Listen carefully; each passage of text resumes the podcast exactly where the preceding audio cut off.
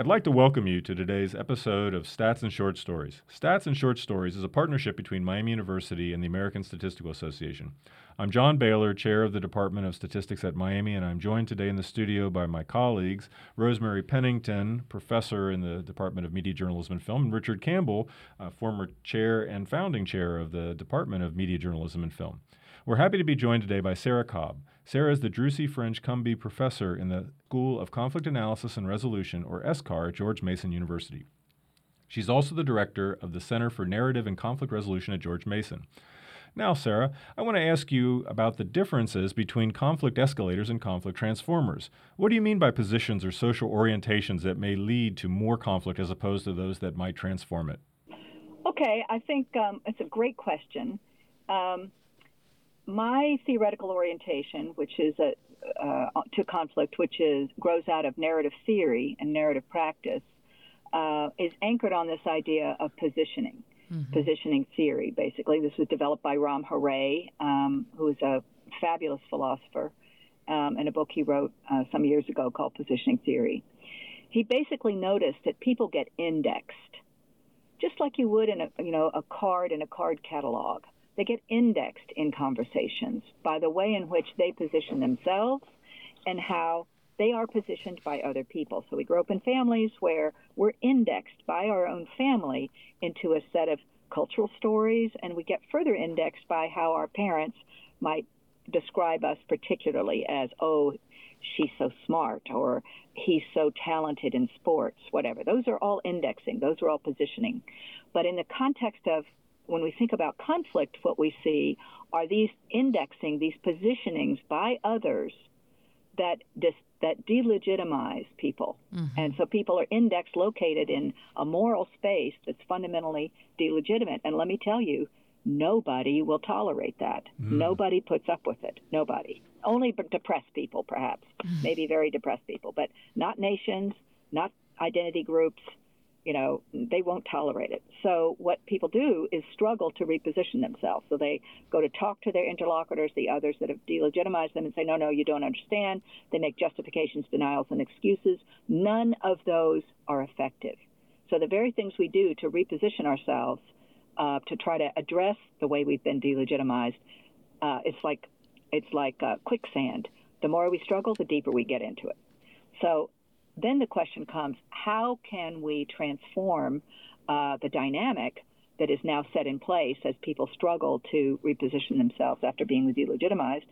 And the question is often they can't by themselves get out of it unless they've read Sara Cobb's work and other people's work, John Winslade. Uh, but but for the most part, folks are not able to get out of it by themselves. So then we need, you know, third parties of some kind to support the you know, creating an environment, a process by which uh, new kinds of conversation can take place. And in those, uh, you know, conversations, and they can be formal mediations or facilitated meetings or dialogues or uh, formal negotiations, even. Um, that person with the with a third role, third party role, can support this the changes to the narrative space that enable that reduce the delegitimacy of of the parties and increase the uh, regard or respect or appreciation for the other. Now that sounds like kumbaya. it's inc- it's incredibly uh, complicated work that um, that can be done. We have the narrative tools to do it.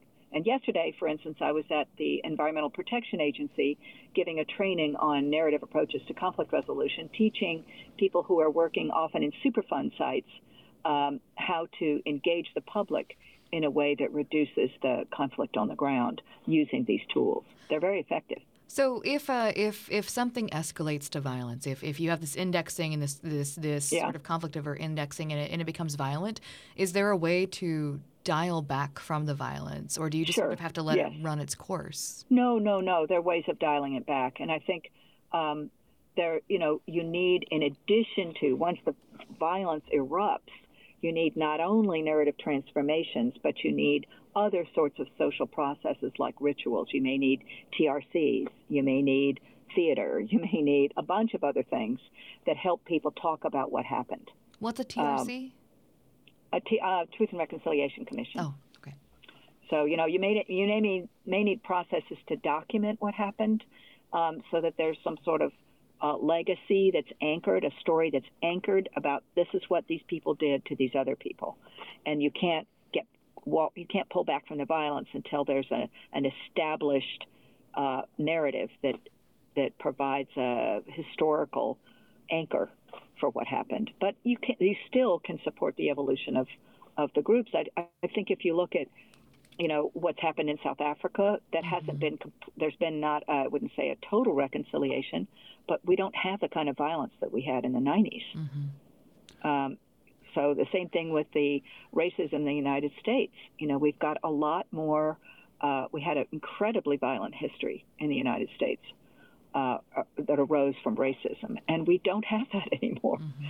We we've got other we saw persistent racism and perhaps in other forms, but we don't have lynchings anymore. So, I think that I think you can come back from violence.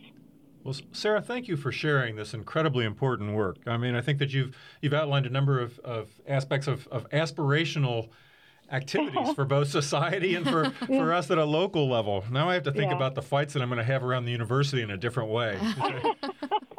yeah, get your get your narratives complex there. I'm going to have to do some serious work on braiding these narratives together. So. Okay, great. So that, that's all the time we have for this episode of Stats and Short Stories. Sara, thank you so much for being here.